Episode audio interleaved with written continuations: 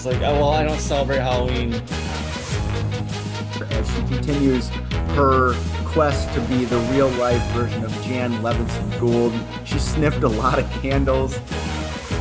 That's where you're like, I hope kind of some of this is fake. You're seeing a testament to what one of the most creative and committed minds to ever do this can do. Hello, and welcome to the big stream from thebiglead.com. My name is Stephen Douglas. I am joined by my friend and coworker, Kyle Koster. We're here to talk about episode three of the rehearsal just two men in, in the woods building trust as only men do. Kyle, before we get into uh, episode three, I just wanted to carve out like 30 seconds to 20 minutes if you wanted to share some thoughts on Robin from uh, episode two. Oh, yeah. Well, it was, I was nervous the whole time. I knew the guy was bad news the moment I laid eyes upon him. His line where he said he dreamed of being an NBA basketball player made me laugh harder than I think anything has made me laugh in like three years. I was trying to explain it to my wife why I was in this fit of laughter. And the closest I could come is it's the same thing that my seven year old son has been telling me lately. And much like Robin, my son doesn't practice basketball. He can barely dribble. He's under the impression that it's simply a matter of saying he wants to be in the NBA and he will be in the NBA. That was really the first clue that the guy was not all there the moment when you go back to his apartment and he packs the Pong, uh, you couldn't script that. The argument over driving, uh, if he was okay to drive, the reveal that he doesn't have a license plate on the vehicle, that he's consistently driving well under the influence of marijuana. It's kind of a remarkable statement on I don't know what that the guy is still in good standing in society and hasn't run into any problems there. The roommate, can we talk about? he mentions that the roommate situation wasn't ideal. And when we first meet the roommate, it seems like, oh, nice enough guy. They're gonna get along. Robin obviously is is a total weirdo and, and probably a creep based on the three mattresses laying end to end in his room within a matter of moments, due to the magic of video editing, they're in a screaming confrontation where one person is saying, Step to me, step to me. And you think they're going to come to blows. And then the person is being brought in to deal with a child. I have to admit, there was part of me that wondered if there was going to be violence toward a child and I was extremely uncomfortable with the whole thing. Obviously, he only dealt with the robotic baby twice before striking out. As we all know, if your baby wakes up three times in a night, that's it. They're out. You're out, and you just leave and you go about your life. It is funny. It was amazing to see. I think that it's necessary to probably at least allude to the fact of how sad it is where this woman wants to be a mother. Obviously, she's weird. She's a religious zealot. She can't find someone who checks all those boxes. You see what her match.com dates or whatever go like, and you can see the disinterest and how quickly people see the red flags with her. And she just wants someone that she enjoys to share this life experience with. And maybe it's a good thing that she doesn't have a kid because you have to imagine if this was a real situation and that person was brought into their life, like just all the terrible things that could have gone wrong. So, on one hand, while it is funny, there's something about this show that's profoundly sad. And I don't know if we're laughing at the people, if we're disgusted by the people, or if it's just an honest and accurate portrayal of society at large. Well, yeah, that's a great, great uh, segue into uh, episode three as you talk about uh, how religion plays a uh, part in her life but it's it's not just straight up religion.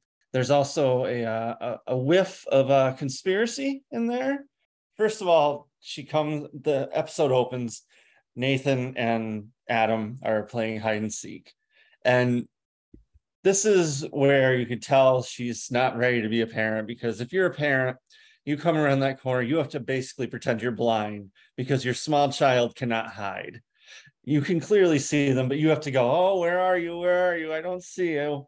And she just goes, Oh, right there behind the curtains. They come out, and Nathan's like, Do you notice anything different? So then she's like, she's like, oh well, I don't celebrate Halloween because um because it's it's of the occult and Satanist. And he's like, I thought it was just people going door to door. That is the classic fielder move where you just kind of feign ignorance. I do believe that he knows at least part of that theory that there are people who don't celebrate Halloween, that it's maybe a pagan ritual. She takes it a step further with that conspiracy theory that you alluded to. Uh, someone at Vulture did the helpful work of tracing that down. It's from 2000 and it was put into the atmosphere by none other than Alex Jones. So you can see where she's getting her information.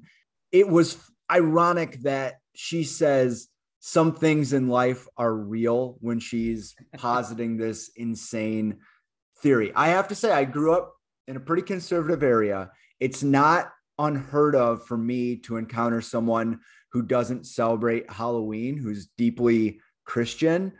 I never have seen anybody so unwilling to put on a costume.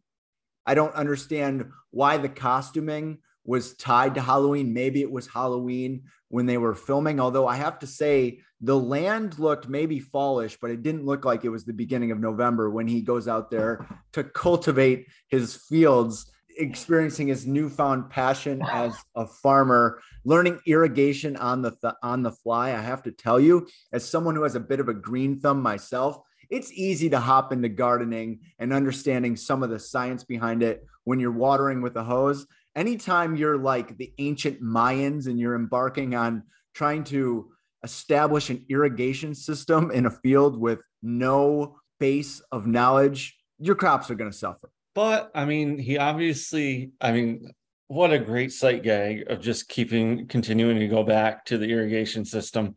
But obviously, I mean, it, it looked a little patchwork, but I guess it worked because those vegetables and fruits they grew very well. You had your half wa- your watermelon sticking out of the ground as watermelon do. Yeah.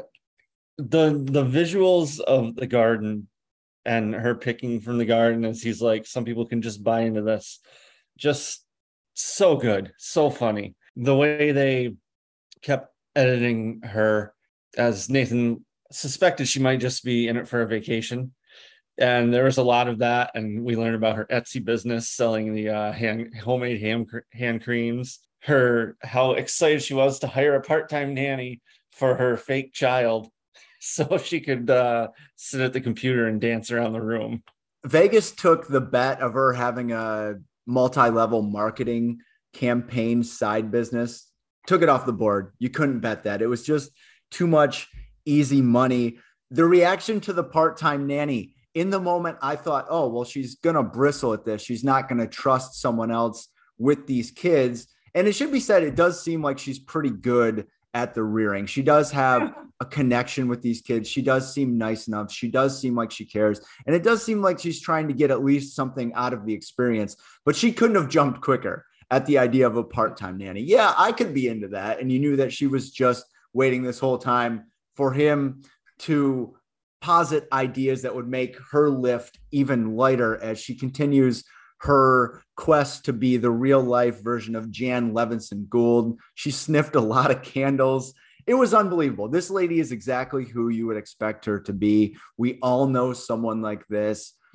A little sad, probably a good thing. She doesn't have a child of her own. Probably good reasons why it didn't happen for her. Uh, I don't think it's the top priority in her life, no matter what she says. Obviously, if she were to have a real kid, this business would take a hit. And I can't imagine that they're pulling in a tremendous amount of money. They're we're still awaiting the Q2 numbers here, but yeah, I think it's uh, been down for a couple quarters.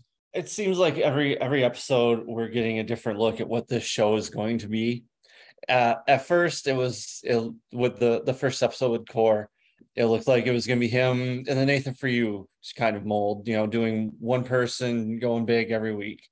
And then last week it became clear that you know things are going to build he's get he he brings the uh the alligator lounge to Oregon, which is just incredible.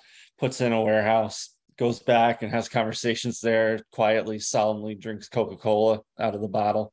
And then this week we see that and it and it looked like it was going to more focus on him uh, building a family, him him becoming a rehearsee. And then this week we re- learn that he's doing other rehearsals at the same time in Oregon, so, which is where we meet our new friend, well, our our single serving friend Patrick, who put on a hell of a show. Patrick gives Nathan a reason to, in addition to the Alligator Lounge, he now has a Raising Cane's restaurant also inside the warehouse. We're gonna have a whole little village by the time this season is done, and I can't wait. It's someplace he should sell tickets and just let people hang out there when this is all said and done. Uh, like a fa- like a fake restaurant food court where you could go and establish them. That it would be an amazing idea. How about you know we can get to the particulars of Patrick in a second, why he needs the help. But I didn't even blink an eye at the fake Raising Cane set. No, we're in episode three, and you're just accepting that okay, well he built another restaurant, and all these people are actors. And that was driven home by the lady fake eating the chicken wing, which was my top moment of the episode. She was a star in waiting, all the choices she made. You know how they talk about Daniel Day Lewis kind of having this innate sense where he's going to give a line reading or something physical that nobody else would think of. I don't think anybody could have looked at the camera slyly, completely missed. And, you know, she it didn't even line up. You could see like if this was Major League Baseball video review, you could see the distance between like the hand and the bag. It wasn't even obscured. But Patrick needs help because he wants some of that sweet, sweet inheritance from his grandfather who died. He wears his ashes around his neck every single day, along with a Punisher necklace because the Punisher is badass. There's one A, there's one B in his life. It's his grandfather whose diapers he changed, was always there for. And then it's the fictional character, the Punisher. But his brother, Chris, does not believe that Patrick should get his hands on this money because he has a propensity to date gold diggers. And the grandfather, in his infinite wisdom, decided to put in writing that Patrick could not have any of this money as long as he was dating a gold digger. Now, I put some calls out to some lawyers, some people who graduated law school but are doing some things outside of the law, and none of them had ever heard of this specific term, gold digger. That's actually not in our lexicon of laws. So that's kind of feeling a bit artsy for a legal term. But the girl that he's dating right now, Nessa, Yes. might be a gold digger. This is very important. So he needs help convincing his brother Chris that he should get this money because Nessa's intentions are only pure. Nathan brings in fake Chris to help him with this, and Patrick has trouble sticking to a coherent strategy. Part of that is because he has a lot of anti Semitic points he needs to hit and get out there. And that presents Nathan with a real pickle. Does he step in? Does he play God? Or does he allow him to speak as Patrick and his brother, who also shares these feelings, would? He chooses to just let it fly as he sits there with a laptop wrapped around his chest, wearing it. Your initial impressions of Patrick were what? Uh, you know, it's it's like Angela, you just need a certain kind, just the certain kind of mentality to uh, give yourself over to Nathan Fielder in any situation. With Nathan for you, it was more about you didn't need to be quite like that. Um, that was more about you know getting help for your business, but these are people just looking looking for help with something in their lives and in order to go to seek this help from Nathan, you can't be, I know it's hard to describe. It's just, it's not for everyone, I'll say. Patrick you could tell he's you know the Punisher necklace and the ashes. It's it's a, it's a different it's a different mentality. I'll say. It sure is, and this brings us to the point where, much like a later season episode of Seinfeld or Curb Your Enthusiasm, the stories dovetail as Nathan is trying to balance his role as a father while also completing the rehearsal. He needs to bring Adam to work.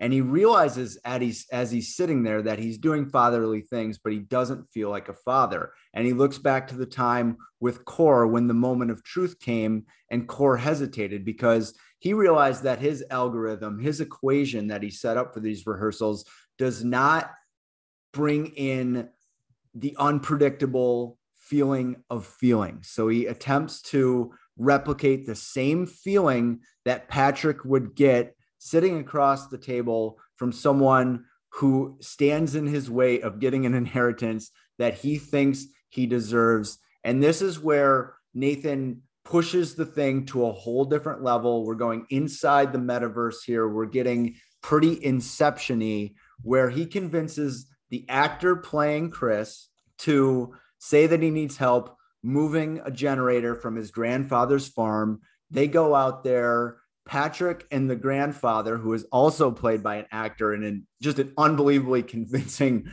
performance, they go out into the woods to search for buried treasure. Like no questions asked. No, no questions, asked. asked. The guy has a shovel. He's ready to go. I would believe that Patrick has been out in the woods digging for buried treasure before because he didn't blink an eye. At a certain point, Patrick has to change this actor's diaper. And I would say that's the moment where this show went over the line for me yeah. further than it ever has. I did not care for that. That was pretty messed up. But the nut nut of it is that at the end, they are they form this bond and this bond that Patrick probably shared with his own grandfather. And you can see that there's real kindness in him in yeah, relating. While they were watching Dragon Ball Z. Watching Dragon Ball Z. We know that this person is going to die in the world of Nathan Fielder, but not before he promises Patrick a decent sum of money. So that's cemented. A few days later, Nathan comes in and announced that this person has died. The actor playing Chris comes in and says, Look, my grandfather wanted you to have this inheritance, but I don't feel comfortable giving it to you. they stop, they have pretty realistic interaction about Nessa being a gold digger because it's the exact situation that he's rehearsing for. Then they go to the actual rehearsal I'll let you take it from here and talk about Patrick's performance during the actual rehearsal, which was armed with the feelings that he was actually experiencing. It's just Nathan Fielder has the ability uh, through a lot of manipulation to get real emotion out of people. He got something out of Patrick that has seems like it's been something he's had buried deep a lot of pain and sadness about his grandfather, about his situation with his brother. And he got to, he finally got to express it. And I mean, it was genuine, it was sad. And it's a, it's another thing about Patrick, like all the stuff he did with his grandfather, you know, he's, he seems like a decent guy overall. You know, we, we think he, he's a little off, but he is, his heart is in the right place even if he says some things that uh that aren't acceptable uh to most people or to some people but just it was it was just a raw um a raw performance um and and it was nice that the fake chris is like all right all right i, I understand. And you know it, it makes it also makes you wonder i mean do they have like a few thousand dollars in the budget to uh to continue on with the fake dead grandpa thing to be like, well, you know, Chris realized that, you know, he really wanted you to have this? Because when uh, Patrick sees this, it's got to be incredibly screwed up to uh, experience and realize all those emotions and how manipulated you were. He he has to be pretty hurt right now. And we never get that payoff because after that emotional scene, he kind of ghosts them. He said there was a supposed potential meetup at a carnival. Nathan says that Patrick's oh. phone died. I don't believe that to be the case. I believe that he simply ghosted them. I would hope that he got some money, but my guess is that it never got that far. You know, if we could have the serious discussion about how this made us feel, I initially told my wife that this episode on the whole made me feel more positive than the first two. But in talking through it with you, I think that this was the most fucked up thing that he did. Yeah. Take away the diaper element out of it. Obviously, Patrick needs money. And to dangle this fake money in front of him seemed very mean spirited and just kind of wrong. And I don't really know what lesson we're supposed to learn from it. We see multiple times Nathan is kind of grappling with how much he lies, even when he's watching the cartoon with his child. It's about lying, it's about trying to deduce what the actual truth is.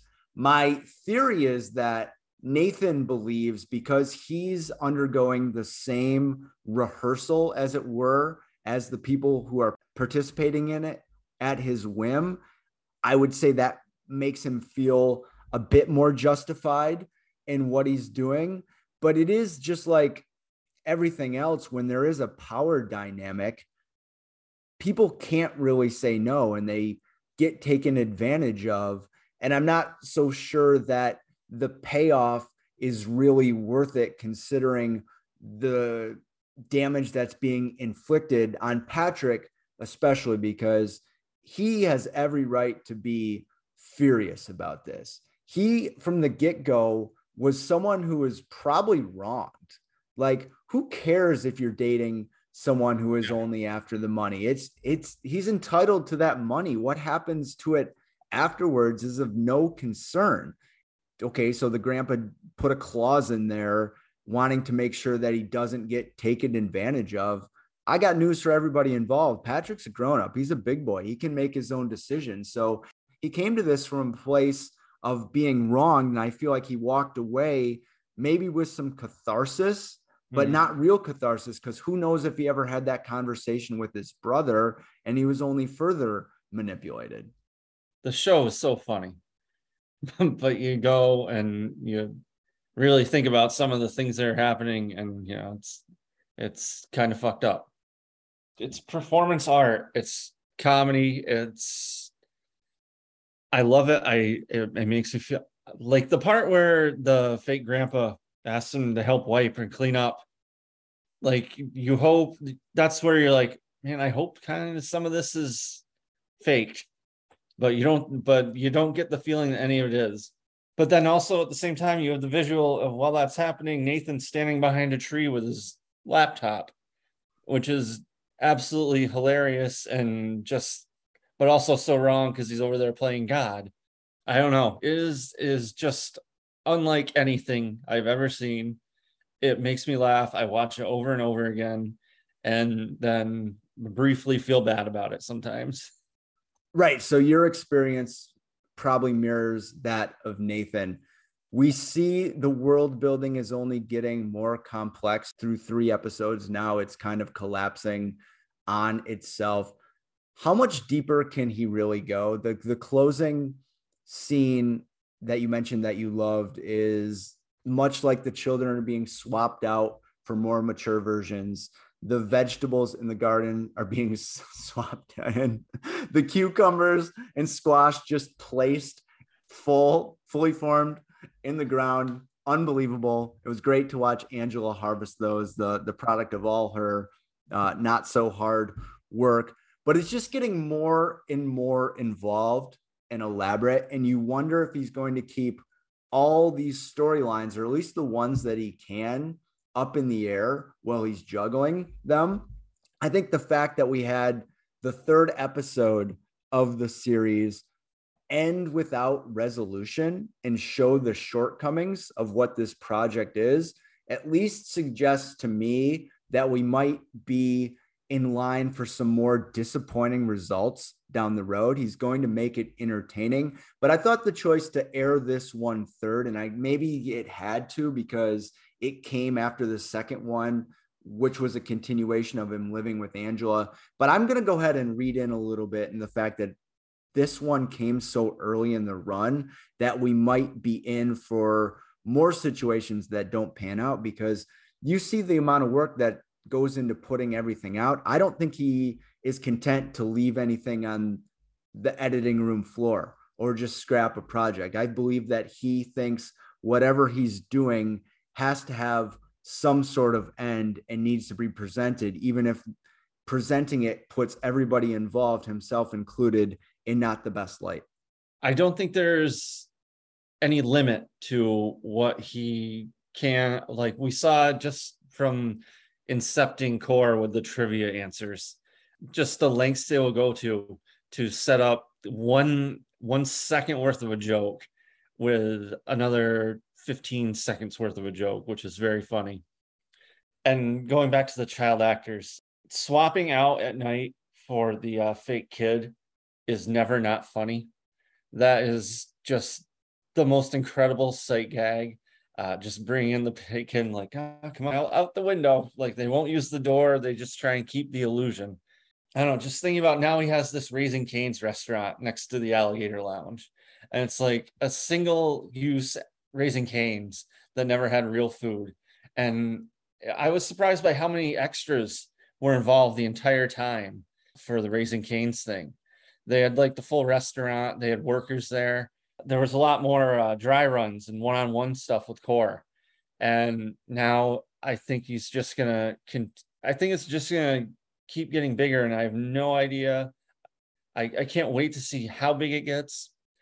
And also, he's now he's playing the family thing, uh, which is also going to continue to yield incredible results as uh, he just learning different things about Angela and going back throughout the episode like you know i, I tried to i did google that and she's like well it, it, google suppresses that kind of thing because they're controlled by the devil you know just your standard stuff standard married people stuff even though they are in a non-traditional non-romantic relationship they're just co-parenting children as part of a rehearsal yeah and that was very clearly explained to the nanny who i have to say deserves part-time nanny. I don't think she actually got the job. Maybe she got the job. Did she get the job? Yeah, as the part-time nanny. They showed her when, and then they showed Angela on the computer while or watching TV. So when she walks in and pretends to know what that big countdown clock was all about, that's how you get a job. You act as if no notes. Let's move forward. As we wrap up our discussion on episode three, I think it's important to go back to episode one because I think the whole Willy Wonka thing is going to be the through line of the show. Mm-hmm. It, the first episode closes with pure imagination. There's discussion whether Wonka was the good guy or the bad guy. And what we're seeing here, whether you like the show, whether you hate the show, whether you're indifferent to the show, is you're seeing a testament to what one of the most creative and committed minds to ever do this can do. Like you mentioned, you have two fake restaurants now. What's this thing going to look like at the end? What world will he have created at the end of season one? It kind of boggles the mind. We've talked about it's not for everybody. Maybe this is not what everybody would do with their immense brain power, but it's what he has landed on. And I think that there's some good, there's some bad, but no matter where you stand on Nathan Fielder in this whole project, it is the most outlandishly complex and one of a kind, unique environment and just an experience that when we get on here every single week, yeah, we hit some of the stuff, but we never get to like 80% of it. And a major reason for that is it's just so hard to comprehend. It's just impossible to put it in context because you're just seeing someone up there on a trapeze with no net trying increasingly difficult maneuvers. Yeah, I, I wonder if he's ever talked about it. I mean, the show's only three weeks old. It feels like this it feels like it's been around forever now. I mean, it's maybe it's because I watched every episode like four times, but it just feels like it's ingrained in my life. I wonder if he has spoken about whether when he is Nathan Fielder on the rehearsal, is he Nathan Fielder or is he playing Nathan Fielder? Is he supposed to be playing this Wonka guy? He wouldn't do it in real life, even though he's doing it in real life, the way any other stand-up comic has a persona on stage where it's them, but it's a heightened uh, version of them. I don't know if he'd ever if he ever would address it or admit it, but he it has to be some kind because he has to have some kind of uh, emotion towards all these things that he's doing. Overall, it's just so good. I and I if I feel bad about it being so good every now and then, I'm okay because it is so good. It's so good because it's complicated. Everything about it is complicated, including the people that are featured on it. The protagonists, if you want to call them that, in Kor, Angela and Patrick and Robin, throw him into the mix. They all have flaws, but they have some good to them. Like they have good elements. Like one part of their personality does not eliminate all the other parts. Like it's just a complex viewing of what a human being really is. And I think one of the reasons why it's so hard to process is that we're just not accustomed to seeing that because on other reality TV, they make them so one dimensional. Whereas here, you can vacillate between, oh, I don't care for this person at all. But by the end of the episode, I do think that Nathan is generous enough to them in his edit that we can see some good with the bad. So maybe that hits something inside where you're just struggling with your own personality, your own mm-hmm. things in life, and it's messy and it makes you feel weird, but it makes you feel good. And I think the show would not be half as impactful if you weren't constantly grappling with what all this means for the show, but also your life and life in general. I, I want to assume that he is trying to do all these things and trying to make you wrestle with uh, your feelings and how you perceive all these people. Because if not, it's it's, it's kind of dark. I I think it is, and you know he's obviously a man with a uh, a, a grand vision and a big plan for all of this. Uh, and he's willing to uh, roll the punches as evident when uh, Patrick doesn't show up and he's like, I, am getting a funnel cake. You can come join me. So he takes the he's like, all right, let's go to the let's go to the fair and look for uh, Patrick. He's willing, uh, or just getting in the car with Robin. And I mean, there was back to episode two, real quick. I assumed that he had been, had had something to do with the setup of meeting those people but no, he didn't. He just let her find those people, and then Pat uh, he just went with Robin. So he just goes wherever it takes him to go along with the Wonka big plan thing. He is George Costanza driving out to the Hamptons with the Rosses, always willing to take it a step and an exit further. Yes. All right. So that should conclude our uh, conversation about episode three of the rehearsal. Uh, we will be back sometime later this week. We'll definitely be back next week, even though I'm on vacation. I don't care. I'm going to uh, tell all my kids to be quiet because I need to talk about the rehearsal. Daddy needs to work. So, for Kyle Koster, I'm Stephen Douglas. This has been the big stream from thebiglead.com. We'll see you later.